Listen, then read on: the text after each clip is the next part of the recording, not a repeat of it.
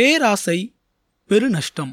மனிதனுக்கு வாழ்வில் அதிக பிரச்சனைகளை கொடுப்பது அவனிடம் உள்ள பேராசையே என்பதை குழந்தைகளுக்கான கவிஞர் திரு.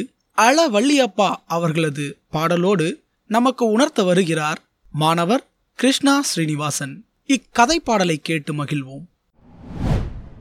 சிங்கம் ஒன்று இறைதனை தேடித் திரியும் வேளையில் அங்கே வழியில் ஒரு முயல் அயர்ந்து தூங்க கண்டது.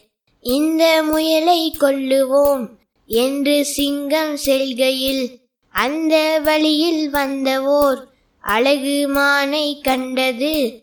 துள்ளி ஓடும் மானை நாம் துரத்தி கொள்வோம் முதலிலே.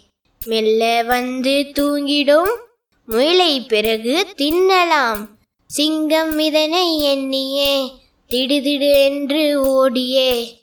அங்கு வந்த மானையே அடித்து கொள்ள சென்றது.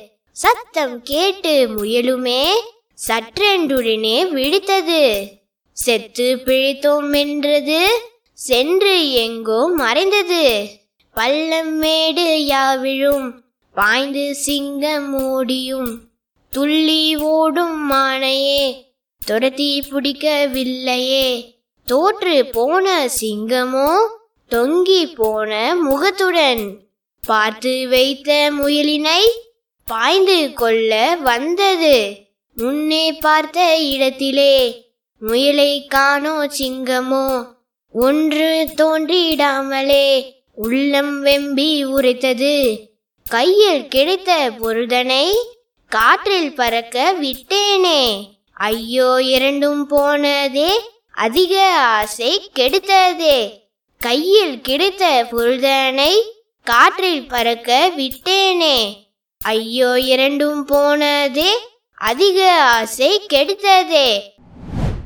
நீங்கள் தொடர்ந்து கேட்டுக்கொண்டிருப்பது நமது ஆகநல் வானொலி தொன்னூற்றி ஒன்று புள்ளி இரண்டு அலைவரிசை. கேட்டு மகிழுங்கள்.